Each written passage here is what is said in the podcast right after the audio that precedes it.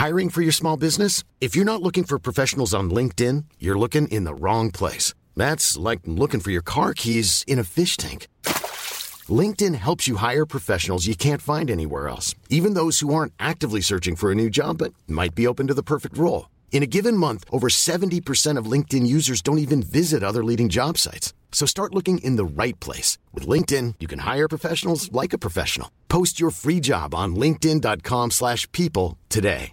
Hi, I'm Daniel, founder of Pretty Litter. Did you know cats tend to hide symptoms of sickness and pain? I learned this the hard way after losing my cat, Gingy. So I created Pretty Litter, a health monitoring litter that helps detect early signs of illness by changing colors, saving you money and potentially your cat's life. Pretty Litter is veterinarian developed, and it's the easiest way to keep tabs on your fur baby's health right at home. Go to prettylitter.com and use code ACAST for 20% off your first order and a free cat toy. Terms and conditions apply. See site for details. Burrow is a furniture company known for timeless design and thoughtful construction and free shipping, and that extends to their outdoor collection.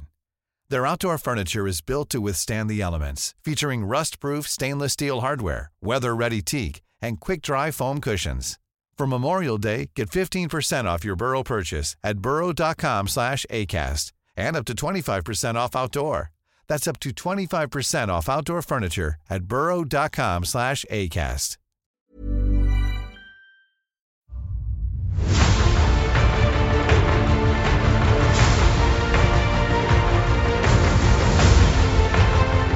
Hello, and welcome to Blizzard Watch, the podcast where we talk about Blizzard Entertainment and its many games.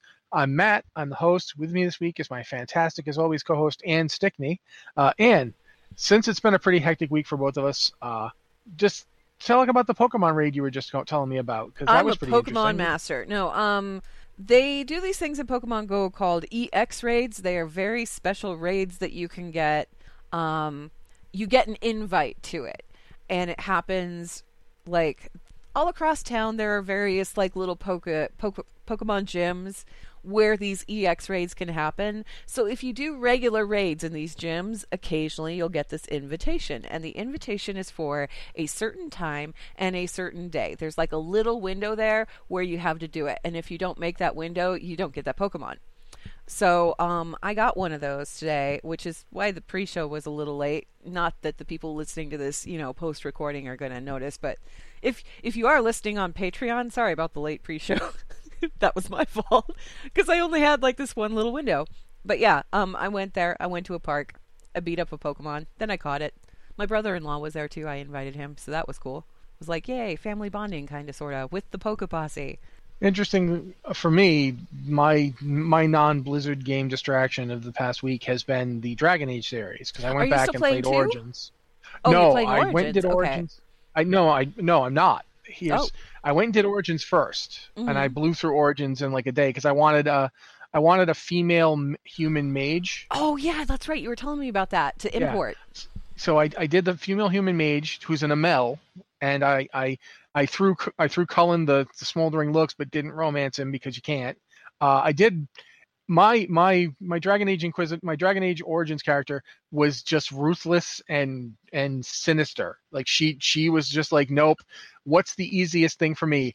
Uh, kill Caridin and put Branka making golems. Good, we're going with it. Bhelen's on the throne. Um, yeah, uh, and you know, Alistair, get hard. I don't have time for this. Yep, I'm absolutely going to be your mistress. Kill Loghain. Uh, salt the earth. Yeah, go. You not get Morrigan pregnant. I, I demand you do it right away because I don't want to die. Conquer everything and you know rule afterwards type. And then I played Hawke. Wow. Yeah, so you tot- you were you realized Totally though not the way I usually play at all. Like I was, was going to totally say, you realize that by playing the female Amell mage and making the smoldering eyes at Cullen, you're kind of directly responsible for like his complete Yes. breakdown Yes. over Yes, the I rest am. of the series. Uh huh. I Oh. totally am. Oh boy. because then I played then I played Hawke as a mage, and I finished that this week. Um, and this is another reason why I haven't been doing as much World of Warcraft as I could because I had to get through this really fast. So I did this in like you know like a couple days, and I, I went and I I romanced Fenris. I I then had him turn on me and killed him. Uh, he he totally wouldn't listen to reason, so he got Wait, dead. you killed Fenris? Absolutely dead. You yep. can kill Fenris? Yep, because I didn't know you could kill Fenris. That's mean. Okay. Yeah. He Sorry. turned on me. He turned on me because I was a mage, and because I wouldn't like after I killed uh, Anders for blowing up the chantry, he wouldn't listen and reason and come with me because I don't know why. Because everything should have been fine. The romance should have worked out, but he was like, "Nope, won't join you." So I'm like, "All right," and killed him. Uh, walked out of that, then st- imported into my Inquisitor, who's an elf, because I'm going to finally finish the Solas romance. Oh, why are you putting yourself through that? This is what I call this is this has been the the Dragon Age trilogy of pain. It's like the Dragon Age Misery Tour 2019. Yes, I Jeez. finally doing it. So yeah. In between all of that, I actually did um, play some Diablo, um, which I'm finally of the opinion I like the Seasons of Nightmares, except for the fact that the Season of Nightmares bonus is completely useless to me. Have you? You haven't gotten to the point where it's actually like doing you any good yet, I'm doing Greater Rift 90s, and there's just it and it's still losing my not set bonus. worth it to yeah, switch. losing, losing losing my set bonus just means I die too fast. I just can't stay. I can't stay up long enough for anything else to work. Uh, whereas my set bonus with the ro- proper build I'm using, it just it keeps me up and I kill stuff. And it's like I why would I give this up? So yeah, I It feels like the the bonus thing for the nightmares is something that would work really well for some classes, and for other classes, it just won't out, outweigh how good the set bonuses already are in terms of like survivability and sheer yeah. damage. at least for my character, I lose too much giving up my set. So yeah, Well, shoot. that's that's been weird, and I don't like it. I might write something about it at some point, but I don't play enough other classes. The problem is I don't play enough other classes. Like I play Crusaders, Barbarians, and occasionally uh, uh, Necromancers. And I, in my monk, I haven't got my monk to max level yet. I haven't got my necromancer to max level yet, and my crusaders just sort of sitting there, technically at seventy, but hasn't been played at all. Like I got them to seventy for the for the season, and I just sort of stopped. So yeah, it's been weird. This has been a weird Diablo season It- where I like I like a lot of it, but I'm not sold on the season of nightmares bonus. And I hope for the next season they do something really weird and out there. Like I feel like I feel like you should write something about this, and I feel like you should write about your experiences with the class that you're playing, insofar as how that set bonus works and how it compares to the season thing, and how it doesn't feel like it's going to be worth it, or when you feel like it's going to be worth it, because maybe it's never going to be worth it. You never know. I think it- I would have to be rocking full primal ancients in every slot. But I, I feel I- like maybe you then- should write like an opinion piece about that or something, because maybe Blizzard will see that. They read our stuff. Maybe I don't know, but anyway, we should probably talk about the few things we've got to talk about because you know, guys, we we're aware that we're doing two shows pretty close together. I yeah, our last show for for people that are listening to the recording, you did get the recording on Friday as usual. We made the recording on Friday because last week was crazy. Uh this week is also crazy. So there's been like about mm, 4 days between recordings here. Yeah, And, two of those were a weekend. So like we, we and it was a holiday. we kind of got lucky that Tuesday at least had some stuff as we're recording this. A few things happened today. yeah. So yeah, we're going to talk about one of those right now. Um, they finally released the normal and heroic versions of the Eternal Palace raid. It is out. You can go beat up Azshara and all of that jazz now. Yep. The, we're not going to talk about spoilers. There is a cinematic to be seen at the end of the raid, but we're not going to talk about what happens in it.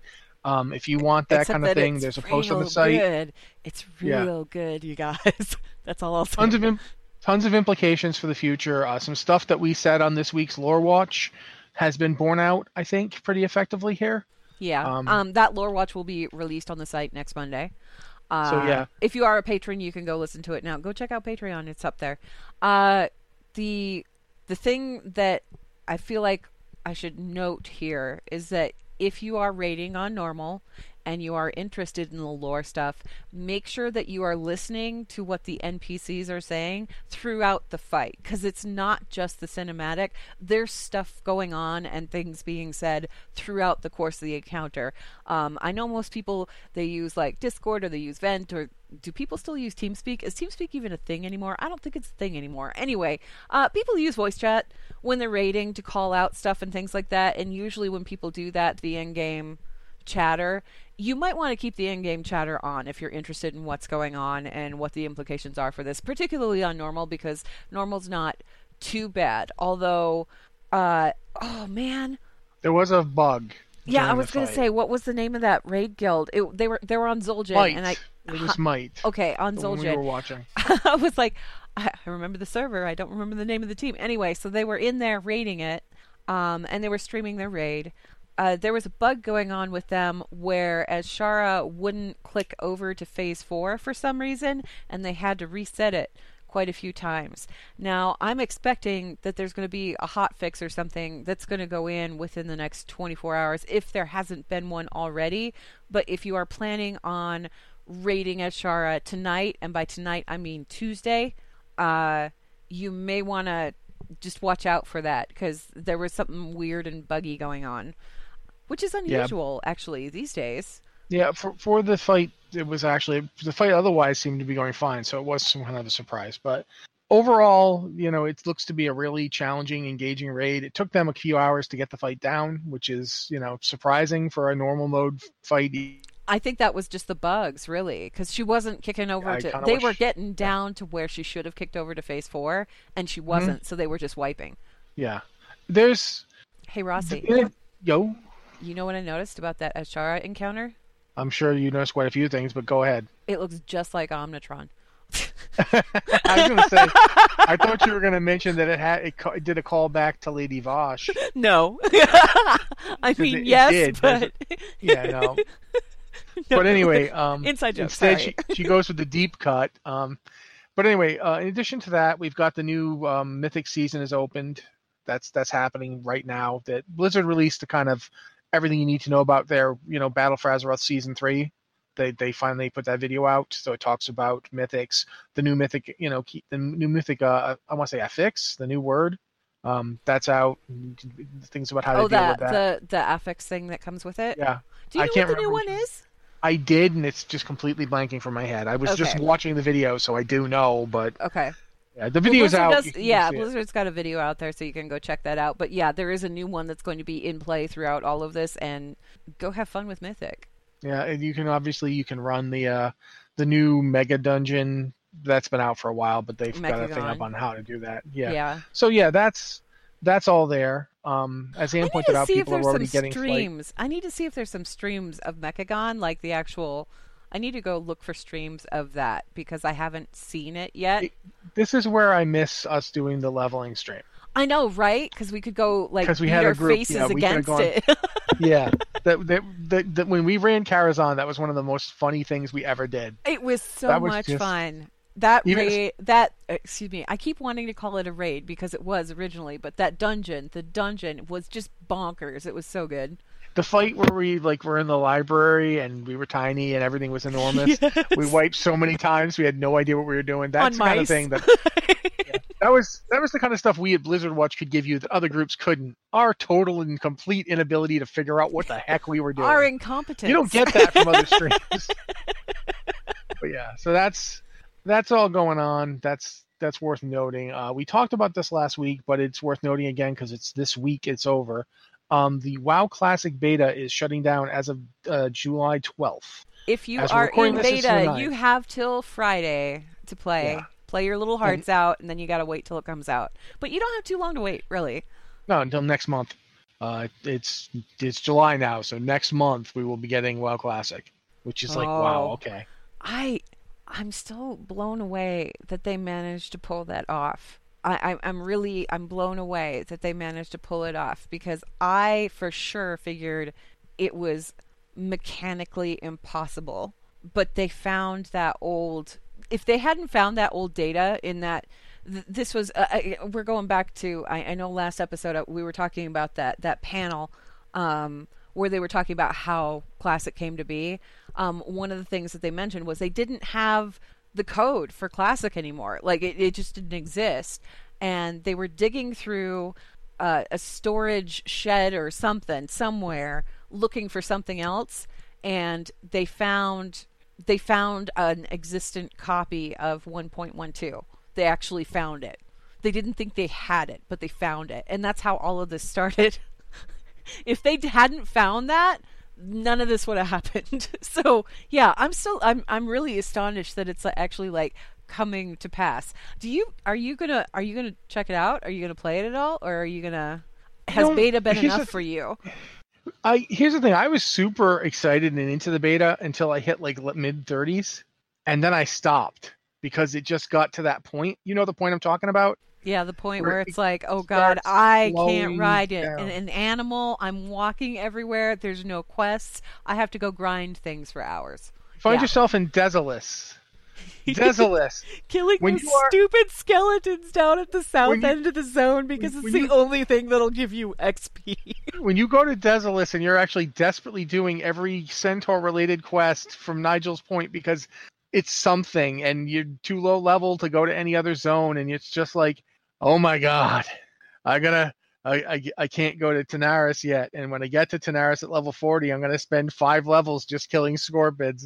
That's the thing about people forget this about WoW. And I, I hadn't forgotten it, so I knew it was coming. And when I got there, I was like, this is even worse than I remembered it being. And I remembered this as being awful. It's it yeah, it's one of those things where it's like you remember it and you remember how awful it is and you kind of laugh about how awful it is because it, it was it was awful but it was funny in a way when you think back on it and you think what the game has turned into now and then when you think about like when i thought about going back and playing it i was like oh yeah nostalgia that'll be really cool that'll be fun and yeah, I know it's going to be really hard and really difficult, but I'm okay with that. I'm okay with the challenge. And then I got in and started playing like just just this was just the demo. This was just the BlizzCon demo. I got in and I started playing and I was like, "Wait, why did I miss this exactly?" And maybe I was is just playing the wrong class, but you know. I think for me it was th- it wasn't that it was challenging because it's not challenging. There are challenging moments to the to the beta, and those moments I actually did kind of enjoy, like trying to figure a out. challenge, it's frustration. Yeah, it's it's just tedium. Like Yeah. running to Desolace, you you running to Desolace when you don't have anything to get to Desolace before, you don't have the flay points. There's there's no convenient way to get to, De- to Desolace. You, go can through try- Harpy Canyon and Yeah, hope they don't like- murder you. It's like you can try to get in from like the horde areas, and that's a long slog. Oh yeah, you, you can try to run through. Good Yeah. luck. You have to run. You have to run straight through Stonetalon. yeah. You have to run from Ashenvale straight through Stonetalon and make sure you go the right way. Don't take the wrong branching path, or you're going to end up like in the middle of, of the you know, the Barrens and have to go back. Uh, so you have to take the right branching path and then head straight down through the entirety of Stonetalon to get to the opening of Ni- of of Desolace. Then you have to go hook into Nijel's Point, which is not convenient. Oh, hey, Nijel's did Point you- is way off in the area. It's just Did you do the quest? experience. Did you do the Alliance quests in North Stonetalon? Because there are a few up there that will give you some Mm-hmm. more XP. I did do them. In fact, Okay. that's why I ended up going to Desolace because I did do those quests. Okay. You, you, the thing is, is that the other thing you don't remember is it's a the passageway from Ashenvale Mm-hmm. to Stonetalon is real tiny, and Yeah. is there's nothing in the zone that tells you this way to Stonetalon. No, there's no sign. Like, yeah, in the in the uh, since Cataclysm, the pathway is really noticeable. there's actually like a little base outside of it and everything. Yeah. It's great. No, this is a this is a small crack in the a- mountains. Here's a cave. Go through here. go through a cave and you find yourself in Stonetalon. And the best part is where it comes through isn't near the quest area. No.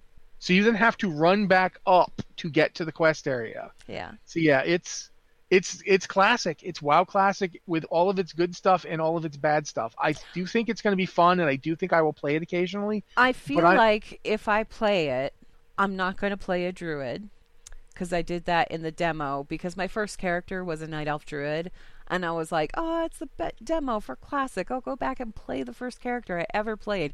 And like about a half an hour into it, I was like, "Oh yeah, I remember why I hated this." and um I think that if I go in and I play classic, and I may very well, I might duck in and you know check things out because why not? Um, I'm gonna go in as a Forsaken Shadow Priest because I will tell you right now they are monstrously OP, and, and I don't mind that. I'll be okay with playing. I'll play something that's super OP. That's fine. That's fine. Yeah, I, I might.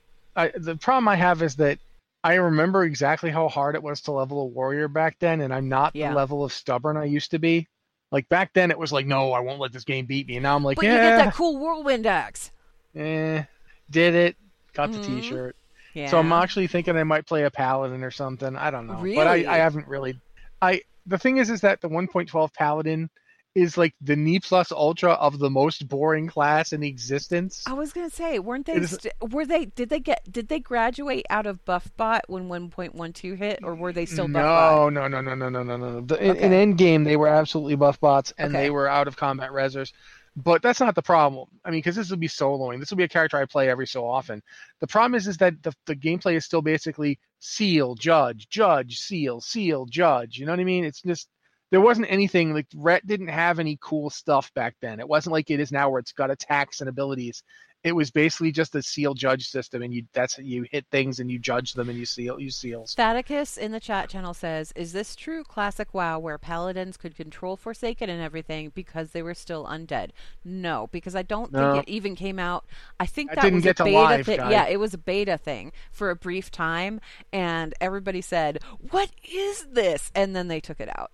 So yeah no that that's yeah no they took Sorry. that out. This is 1.12 it is the last patch of classic wow. Um so yeah it's it is classic wow. It is the classiciest it ever got. It is this is the the ultimate world of warcraft patch before burning crusade came out but it is very much a, like two almost two years into its life cycle. This is when they said oh that doesn't work.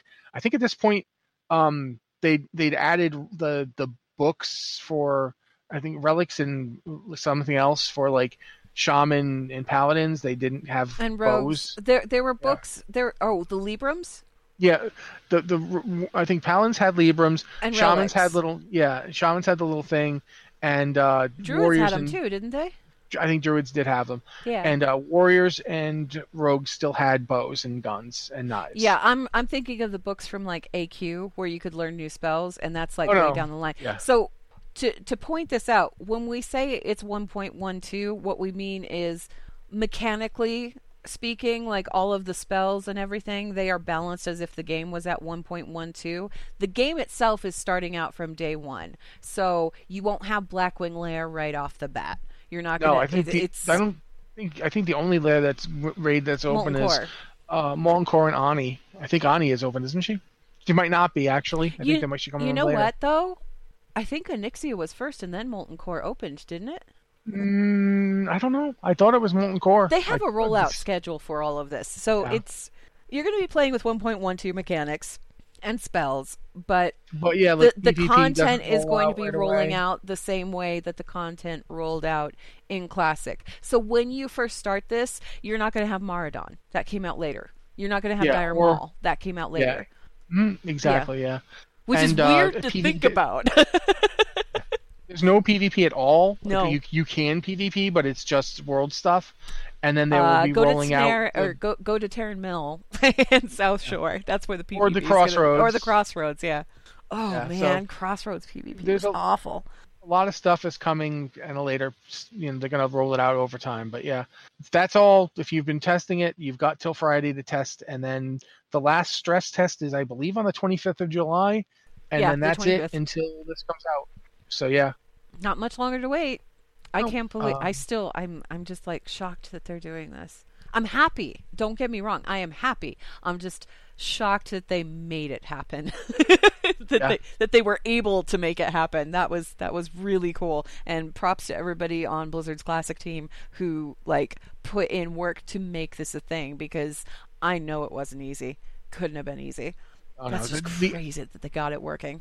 Like, you wrote, you wrote the article that we did covering that panel Yeah. and the, the Yeah. panel was the panel was was, like them basically going yeah uh, hi i worked on the original wow and i'm also working on this team and yeah this was crazy we had no idea what This is weird. I didn't know what was doing that. I'd never seen anything like that before. But anyway, yeah. So yeah, um, one last thing to talk about real fast before we move on to some emails. Uh, I don't know if you guys know about Diablo fans. Uh, it's a site that for a long time now has covered Diablo, and then they went away for a while, but now they're back. There wasn't a You ton to talk about, and then Yeah. they came back again. Yeah. They- came back, and they wrote a, wrote an article recently that touched upon something that I've been curious about for a while. So we did a post basically mentioning that we talked about it too in the past, namely the the Diablo Netflix trademark filing and what it means. Uh, a while back now, Diab- uh, Blizzard filed a trademark for a Diablo, you know, series uh, doing some kind of, you know, it was basically animation related to the streaming service that would would you know be set in the world of of the computer game Diablo. It's, if you look at the trademark filing, it's very specific language that sanctuary. Yes. So they talked about it, and one of the points they made was that SDCC is coming up this month. Yes. Uh, and SDCC is a really good place for stuff like this show is coming out on Netflix or this TV, this movie is going to happen. That kind of stuff does. That's kind of what SDCC does nowadays. It's gone from uh, being a Comic Con to being a, a huge nerd convention. Yeah, and, I see. Okay, I'm somebody who was there in the very early days of Comic Con. And when I mean the early days of Comic Con, I mean they didn't even Hall H wasn't a thing. Uh, they were using like maybe it was just like one section of the San Diego Convention Center. Um, and I lived there like locally, so I could go to it and stuff. Um, and I got into preview night because at the time I could get a pro badge. Uh, and preview night was there were very few people there on the show floor. Um, and it was kind of like this little intimate evening where everybody was like talking to the different creators and vendors and this, that, the other. And it was really cool. And I watched it over the next like how many years did I go? I, I, think I went like nine years in a row. I watched it morph slowly from this little comics convention to this entertainment behemoth. And as soon as Hall H opened and they started pulling in people from like movies and TV shows and things like that to do these major panels, that's when everything exploded. So if you're going to San Diego Comic Con, be aware if you've ever been to BlizzCon, it's like three times the size of BlizzCon. You think BlizzCon is big? Uh uh-uh, uh. It's got nothing on SDCC. That's why I had yeah. no problem with BlizzCon the first time I went. There were a couple of people who were like, You don't seem bothered by the crowds at all. I'm like, Yeah, this is like tiny compared to the convention I used to go to all the time. So, like, it's it's big. It's really big. And there are panels there every year from it's comics, yes, but it's not so much comics. The comic stuff, there are comics panels you kind of have to hunt for them. And obviously, the show floor is all about like comics and comics merch and animation merch. And then now there's movie merch and stuff in there too. But I really recommend if anybody is going, go down to the sales floor and check out the indie comics area because there's a lot of really small creators there who have some really, really cool stuff to show. And those are the people, honestly, those are the people you should be giving your money to the guys that but, are there for the movie theaters and stuff like that, like for the movies and the TV shows and things like that, they're already making money hand over fist. Go check out the indie guys. Come on, they're cool. related to this, um, mm-hmm. SDCC Blizzard has a presence there. Usually, it's yeah. just selling exclusive stuff. It's it's just like here's an Overwatch figure you can't get anywhere else. Yeah. Uh, here's a here's a exclusive poster, stuff like that. And they are doing that this year. That's all they're slated to do right now on the schedule. It's do they have just a panel they're going to have no? a table right now they just have a table okay. that they're going to be doing stuff at. Okay.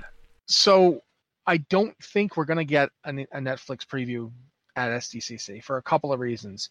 The fact that Blizzard doesn't have anything booked and neither does anybody else that we would think of as being. I was going to say, does Netflix have a panel about anything? Sure, uh, I'm sure Netflix does, but we, you know, as to what's because if they have something with like a what's up and coming, it might be in that role of stuff. But it might be. We and that's the thing. The problem that's something is, to keep an eye out for what what we know is that Andy Cosby, who is the guy that wrote the most recent Hellboy and has done a lot of work, yeah, um, he was at one point he tweeted something about being a showrunner for a Diablo show. Then he immediately deleted his tweet, and people have been watching him like a hawk since. Yeah, and he's been doing like back in back in March, he did a tweet saying, "I wish I could tell you about my super secret project. It's super cool and it's going to be out soon," and that's led to a lot of speculation. Whether or not that means we're going to get a Netflix series about Diablo, I mean, that's the kind of thing they would do. They did Castlevania and they like to they seem to like to do three season stuff and then be done like stranger things is ending uh stuff like that. So it's it's not this is not something that's impossible and it's not something that if if they announced a diablo series at at sdcc i wouldn't be surprised. But right now this is very much in the vein of take it with a grain of salt.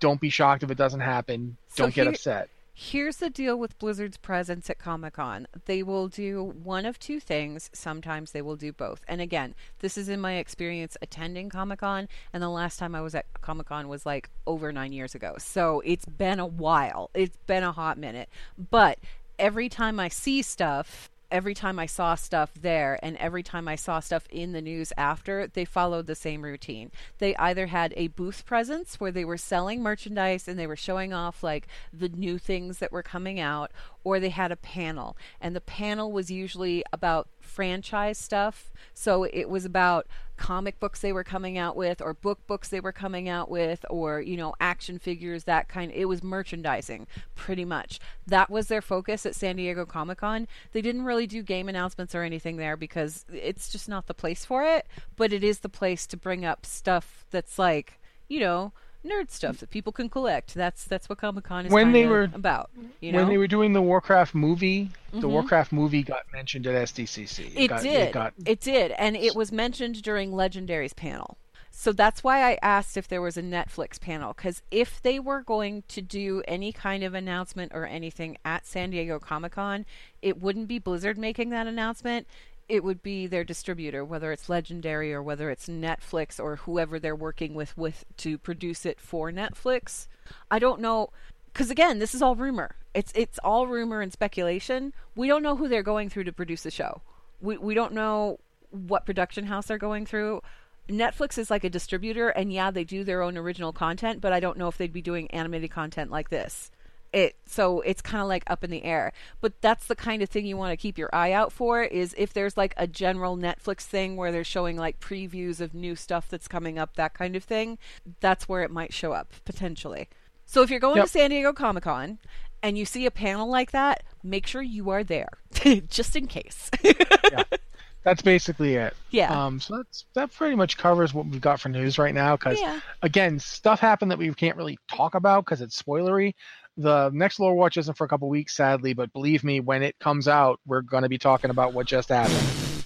Um, There's so much to talk about. Last time we we the the show that we just recorded, we sadly did not get to any emails because we were talking about so much stuff. You guys, there's so much stuff going on. Anyway, all so right. yeah, um, now we're going to talk. Move on to some emails and speaking so of emails, forth. yeah, yeah. If you've got an email for the show, please send it to podcast at blizzardwatch.com with the subject line podcast or Blizzard Watch so we know it's for this show. Uh, we like to talk about any game. It doesn't have to be World of Warcraft, but usually it is. We most of our emails are about World of Warcraft. So if you've got an email about any Blizzard game, feel free to send it to us. Uh, Anne, go ahead. Okay, this first one is from Goth Dore, who's a 120 Void Elf Hunter. I love your name so much, and I just got it. okay. Uh, from Asdol Darub, who says, Greetings, Blizzard of the Watch. Longtime Patreon and listener. I have a two parter of a question that dovetails into each other. Okay, so we're going to do this one at a time, Rossi. First one. Just how canon are we to treat the mission table quests? I've noticed that some people who we killed back in Cata, like the Doctor in the Sludge Fields, are alive again, and the Alliance holds and is operating out of Gilneas, which leads to my second question. Let's answer that first one first. How canon are we supposed to treat these mission table quests? I think we're supposed to treat them as canon. I mean, I've never seen anything to indicate they're not supposed to be what's happening around the world. I've, I've thought that was the whole point of the mission table that while we're doing the things we're doing, the mission table stuff gives you an idea of the state of the world at large. It's the, the whole war campaign. So Here, here's yeah, here's the funny thing about this mission table. When we were doing garrison stuff back in Warlords and we had that first iteration of the table, it there was a little bit of interest. There were like a few interesting things that popped up with it but there was also a lot of really ridiculous stuff that was kind of rolled into it. And the implication there was that you weren't supposed to take it too seriously and nothing that was happening there was too earth-shattering. It was just every now and again you would get a mission where you're like huh i wonder what's going on with that. And usually it involved like people showing up in the inn because you had pretty fascinating people showing up in the inn that would like yeah. give you things mm-hmm. to do and stuff. Um, in Legion, it started progressing a little bit. You started to get things that were a little bit more relevant to the story at hand, but it wasn't necessarily super important. In Battle for Azeroth, if you pay attention to the mission table quests and who you are sending out where and where these things are going to. There's this whole background storyline going on about the war in general and who has what territory, who's attacking where, and that kind of thing. And it's pretty long, it's pretty convoluted, and I'm just going to be honest here, I don't like it. I don't like the fact that the mission table has all of this information in it because specifically for this reason, people miss it they don't read the mission table stuff. It's not something that they naturally pay attention to. I pay attention to it because let's face it, I pay attention to everything. And you pay attention to it for the same reason, I'm sure. Like we just read everything. That's what we've always done with this game. But not everybody does that. And not everybody pays attention to all of that. So I feel like there needs to be some kind of summary of what's going on in game and I feel like I don't know if it needs to be a cutscene. I don't know if it needs to be like a letter you get in the mail. I don't know if it needs to be like an NPC having uh, sitting down and having a chat with you about what's going on, but somebody needs to lay all of this out because as it is, when it's in the mission table like that, it's really convoluted and it's really hard to untangle, even for me. And I read this stuff yeah. all the time, you know? I think to a certain degree, this expansion being what it is, this is the expansion where a lot of the really good storytelling content is taking place in the form of cinematics. Yeah. And they've actually made leaps and bounds with their cinematic game in terms of like how they present lore and so forth.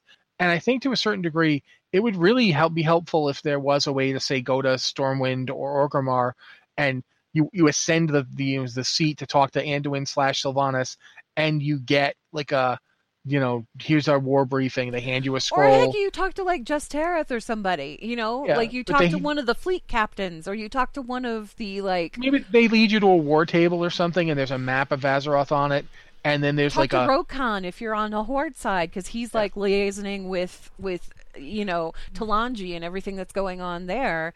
Yeah, but I just think something that we would cut to, and you could actually see like a little animated thing of, you know, we did this and they did that, and show like what parts of the map are like what color right now, sort of thing. Give you an idea of okay, they they primarily hold Kalimdor. These are the spots we're holding, like the Exodar and all the places where we've got operations, and we primarily hold the Eastern Kingdoms and show the uh, you know the Horde presence in the Eastern Kingdoms where they're still strong uh, how they're pushing into the war front, stuff like that. And as far as the like... cinematic goes, it doesn't even have to be really graphically complicated. You could just have the map and have the yeah. map like bloom into blue and red in the various sections as when they're doing that whole voice overlay. Taryn, I hope you're listening. This is something you should talk to somebody about. anyway, quite frankly, but something like frankly, that, you know, where it's not like super complicated or anything. But I feel can... like when they were when they were designing missions, mm-hmm. they they took a they took a shortcut and basically just imported the Legion mission table. Yeah. And which was, that was in and of itself an iteration of Yeah. The original I don't one. think they they didn't change it very much. Imagine if when you went up to that table you actually got to see on the world where those stuff that stuff was happening and you actually when you when you put in a, a, a, group to do it they it flushed down and showed them on standing on the map and did a little thing of them going to the objective. Not like a big deal just like a there they are here they are moving to it. And then you come back when it's finished you go click on it again. Here's them possibly succeeding or possibly failing and i just i feel like there was room to have spiced this thing up since they were going to be using it to tell a lot of story the problem in a way that's have, not very accessible. Yeah the problem that i have is that if they had done this with the mission table in the first place, then maybe it would have worked. But the thing is, is going back now, everybody yeah. learned in Warlords. Ignore the mission table. Get that add-on that just like auto fills the dudes for you, and then go on your merry way and do whatever. Turn it into this automated process where you're not really paying attention to what's going on. You're just clicking buttons. That's what everybody got used to and accustomed to. And uh, to this day, they don't pay a lot of attention to the mission table. But going back to Gothdori, going back to your question, those are supposed to be canon. Yes. They they put a lot of effort in there to write all out all of the information and I mean if you go in and you click on any of them they have like a good paragraph chunk of text that tells you exactly what's going on. Um, they wouldn't put that kind of effort in if it weren't canon. So it's in the game. We're good. Um, do you want me to go to the second half here? Sure. Yeah. Okay. So yeah, uh, according to, I'm just going to go back over the end of the f- first question. Uh, according to the mission table quest, the Alliance holds and is operating out of Gilneas, which leads to my second question. Just what is going on with Gilneas? There's a lot of conflicting information about it. At the end of Siege of Orgrimmar, Varian remarks that the Alliance will send druids there to help restore it, and we presume that the Horde would leave it as a gesture of peace. But in BTS, Before the Storm, and Eulogy, Genn remarks that the Forsaken still hold Gilneas. He tells Anduin that, like Stromgarde, monsters still control his homeland and points to the Forsaken. And Sylvanas wanted to drive a wedge between the Gilneans and Night Elves over which home gets retaken first. Did the Horde really leave Gilneas after siege? Why would the Forsaken still control Gilneas up until Battle for Azeroth? Does the Alliance actually control Gilneas? Thanks. I think right now, and Mhm. then keep in mind this is based primarily on mission table stuff. The way things are right now, the Alliance controls Gilneas as much as anybody can control a plague infested wasteland. Because that's the problem with Gilneas, and it's always been the problem with Gilneas. Sylvanas used her super plague on it when she was losing. When she realized she couldn't give Garrosh what he wanted, she used her super plague on it, even though he had her his agents had told her not to. You know, the first thing she did was turn to her guy and go, Of course we're going to use the plague. And they did. And Gilneas is not livable. Like you have to be a Worgen to even survive it. That's one of the reasons that um, the Worgen retreated back. But you notice when you were when you did the uh, Cataclysm Silverpine stuff, the Worgen retreated back into Gilneas when they were done. They didn't just they they had nowhere else to go, so they went back into Gilneas. That's where they have been this whole time. The Alliance has had a presence in Gilneas from the beat. It's just been a rebel one. It's been it's been partisans, Uh, and I think the Forsaken kept staying and fighting there well up until Battle for Azeroth because nobody really cared about it but the Gilneans. And it wasn't that the you know Varian didn't want to keep his word. It was that stuff kept happening. Like the the end of of Mists of Pandaria. Well, we're gonna try and retake. What do you mean the Dark Portal just reopened? And what a group of orcs just destroyed Nethergarde Keep? And there's a bomb in Black what in Blackrock Mountain? Okay, I guess we're going to another dimension now with our setting up a garrison. Okay, but that's dealt with. Now we're gonna reclaim uh, demons, a lot of demons. Okay, you know it's it's not that the alliance didn't want to do it. and It's not that the horde even particularly cared. It's other stuff was more important. So I think that's basically been the status quo.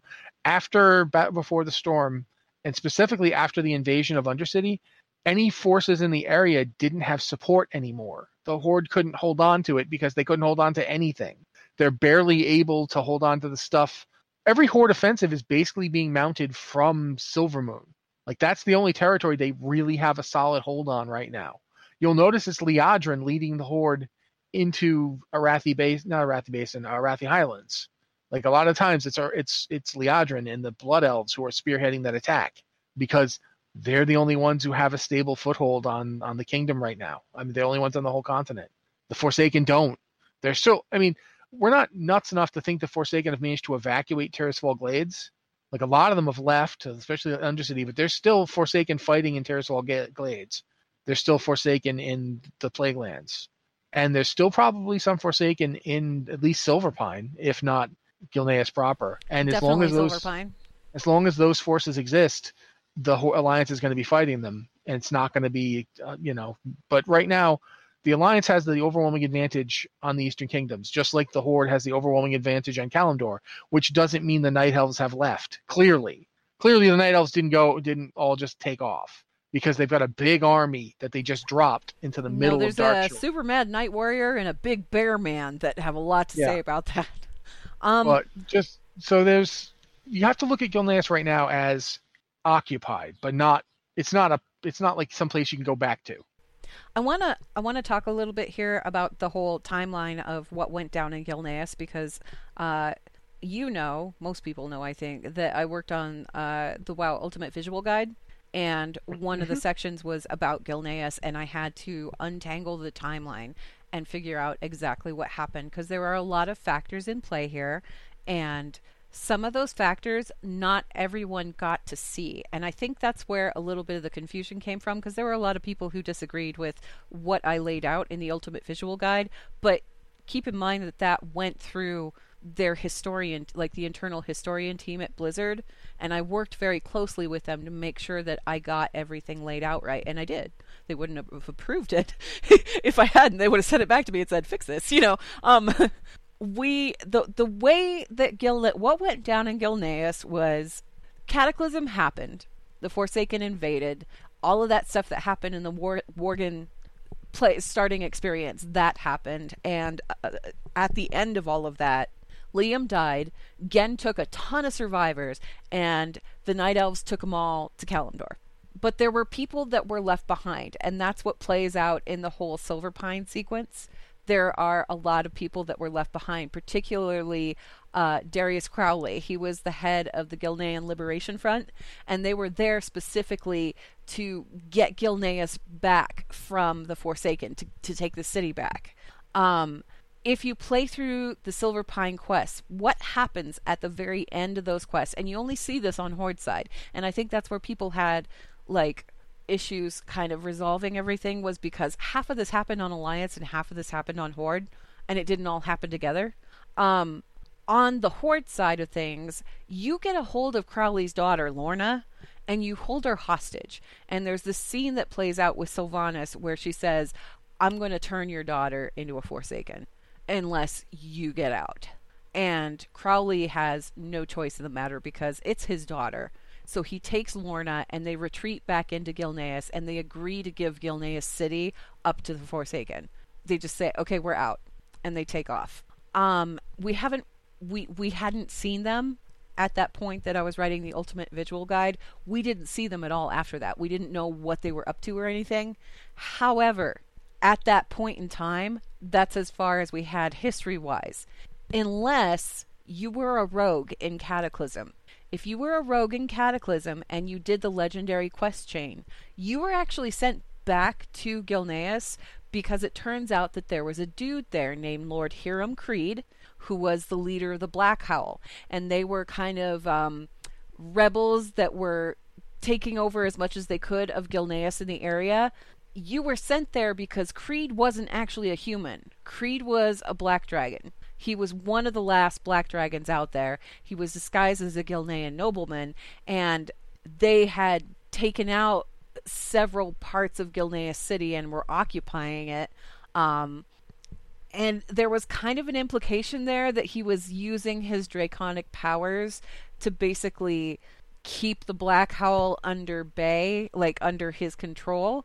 Um, technically speaking, it's possible that they had been working with the Alliance, but if they had been, it was probably with the intention to like betray them later on, because that's kind of how Onyxia operated.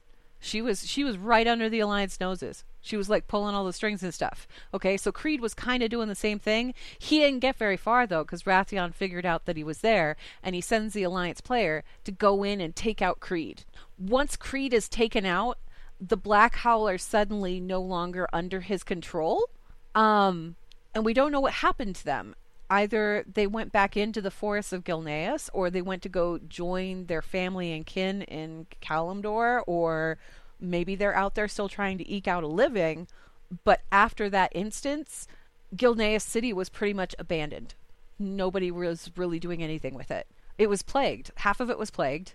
Half of it was like the Forsaken were fighting over it. So that's where we were at, at like the end of Cataclysm um, timeline wise. Nobody really had control over it per se. It was a hunk of rubble at that point, and it wasn't really of use to anybody. Um, the Forsaken were kind of defending it because they considered it their terror, and they didn't want the Worgen back there, you know, knocking on their back door again. But the thing is, is we've heard like rumors of them going to try and take things back, but we've never seen it like directly addressed. And it was like you were talking about, Rossi.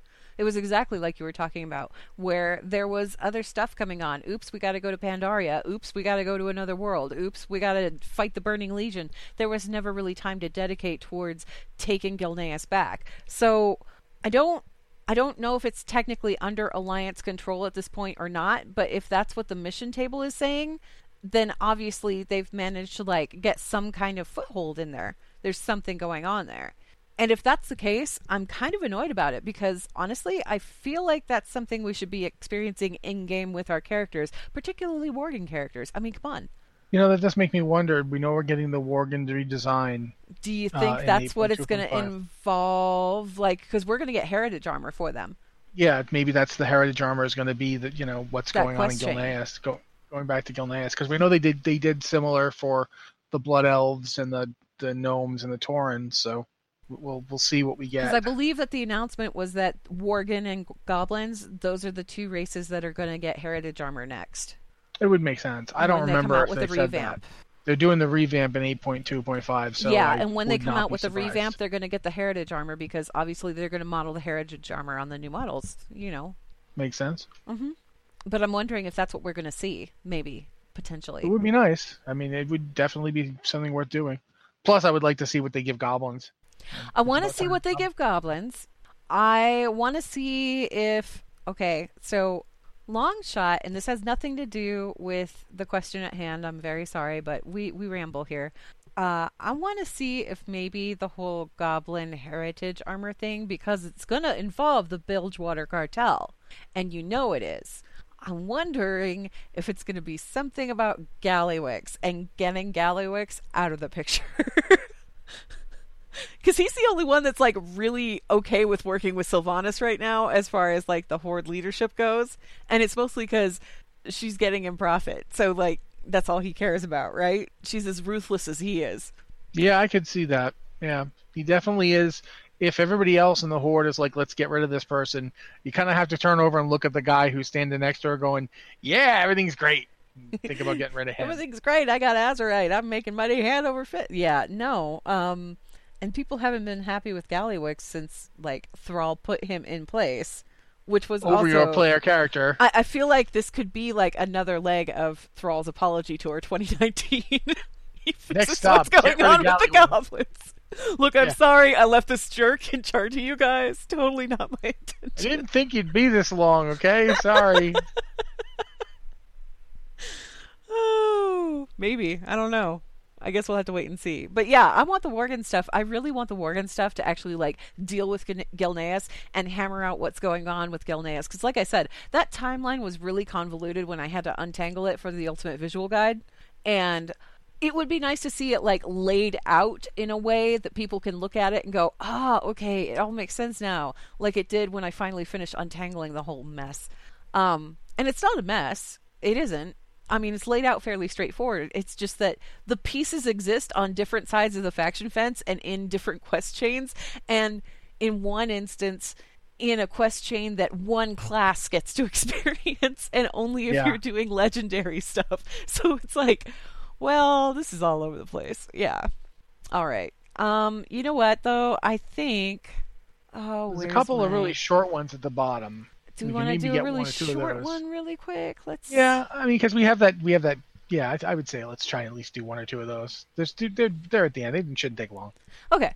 All right. Uh, first one is from Flanagan, who says, "Does the cute, cutesy nature of gnomes, along with the quirky music, hide the true horror of Mechagon?" I would say it emphasizes the true horror of Mechagon because I am creeped the f out. Because it's like you know, it's like kind of like going to like see like I'm trying to think of the name of the game. There's a video game. It's like Five Nights at Freddy's or something. Yes, the one where you're at the pizza right now. joint. Five Nights at Freddy's. Yes. And the anima, yeah, the animatronics all decide to come murder you, and it's like being stalked at Chuck E. Cheese by killer robots. uh huh. That one is creepy AF, and Mechagon does not. Mechagon has that same energy, where it's like you know, yes, here, welcome to Mechagon. We will now slice off your limbs. You know, they're not the yeah. It's like it's like cute gnome story meets Cronenbergian body horror. Yeah, I, I think it emphasizes it. Some of the some of the best horror video games that I have played are ones where it's like you're in an abandoned house or an abandoned school or an abandoned somewhere and everything is quiet. There's kind of creepy creaks and things like that and then all of a sudden you hear the gentle tinkle of a music box and ordinarily it'd be really sweet, but in that moment it's the most terrifying thing you have ever heard in your life. Okay, you stop reminding me right now of that girl in in Drustvar, or we're mm-hmm. gonna just stop this show because I'm gonna leave. I, just, I, will, leave- I will leave right now. But yeah, it's like it's it's that kind of a thing. Um, cutesy can be perfectly horrifying, honestly. Um, in some cases, it can be more horrifying than than actual like jump scares and things like that because this is the kind of thing where it's like you don't expect it to be dark so when it gets dark it's like ooh it's like twice as disturbing i don't know anyway yeah little girl in a tea party i'm sorry i didn't mean to like bring back you know evoke memories of that but it's kind of the same thing she sang her little sing song stop mentioning it wasn't until you listened to the lyrics that you went, "Oh wow, this is really messed up." okay, anyway, uh one other question here, quick question. Arulian from Discord also asks or asks, they didn't ask anything else. They asked this. Does Azshara have good fashion sense or is it 10,000 years out of date? I don't think five eyeballs and a crown is ever going to go out of style. Like for what she's going for, it, it's it's right on point. The the woman is as you know as I'm not saying fleek. I'm not because I'm too old and too white, but she is. Fleek has yeah. had its moment. It's done. You're fine. Okay, good. It's it's dad joke then. Uh, yeah, no, she's she's quite quite elegant in her terrifying alien way. So yeah, I'm I don't I don't have any problem saying that Azshara is quite stylish. I think if you ask Azshara, she will absolutely tell you that she's the epitome of style and beauty and power and everything else because that's just who Azshara is. Um, it's kind of the same thing, you know. It, it, it's sort of interesting because, like, when we went to Suramar in uh, Legion, one of the things I was looking for was just like at the fashion and the costumes, not the costumes, but the clothing that everybody was wearing, that kind of thing.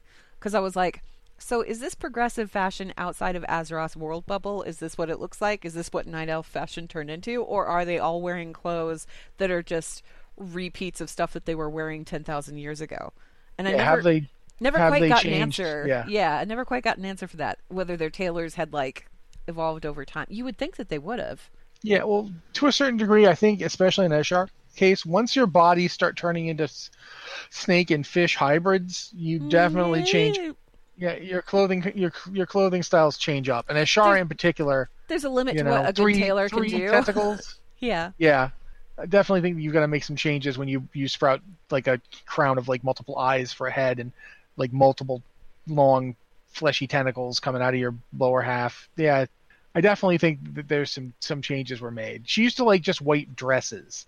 Mm-hmm. I think to a degree, by looking at stuff like what Azshara wore ten thousand years ago, you know that the uh, the Nightborne changed their look. The Nightborne definitely updated their look. Yeah, well, and I mean they would have had had to have kind of, wouldn't they? Because they went through an actual like physical genetic shift. And they were plus they were stuck in a bubble for ten thousand years where I mean, it's not they like they had a lot of each other. Yeah, they didn't have a lot yeah. else to do. So why not work on, you know, tailoring and, and wine? This sounds like a great place for a vacation, honestly. Um, have some custom clothes made. Drink a lot of stuff. It'll give you wings. Have some fruit when you're done with the wine. It'll make everything better again. Uh, yeah, I, I think Azshara. I mean, Azshara's fashion sense is kind of tailored to the Naga now, and the Naga don't exactly have a lot they can do with their fashion but they make yeah. it, they make they make a good attempt at it anyway. They do. I think she's got bigger things on her mind than what she's wearing at this point. Honestly. Um, yeah, I would agree. But I definitely think that Azshara would never. It would never be a good idea to tell Azshara that she was dated. Let me put it to you that way. Not, Not if you wanted to, like, you know, live longer than a couple of seconds. Yep. Probably not the best thing to, uh, yeah. But you'll see all of that in the raid which opened today. So go go raid that if you if you've got a chance to. And like I said, keep the NPC voices turned up because there's some really cool stuff in there. All right, we should go ahead and wrap up the show here though, because yep.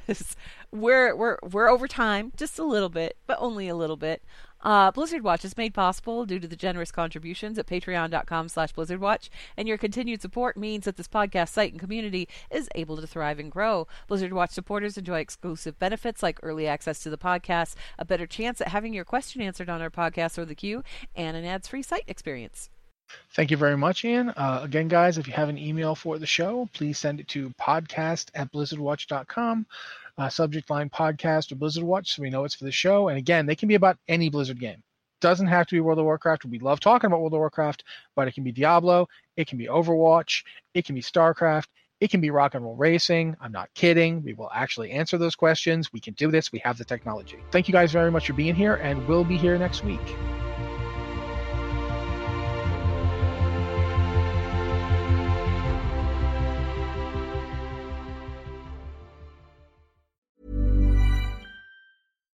Hi, I'm Daniel, founder of Pretty Litter. Cats and cat owners deserve better than any old fashioned litter. That's why I teamed up with scientists and veterinarians to create Pretty Litter.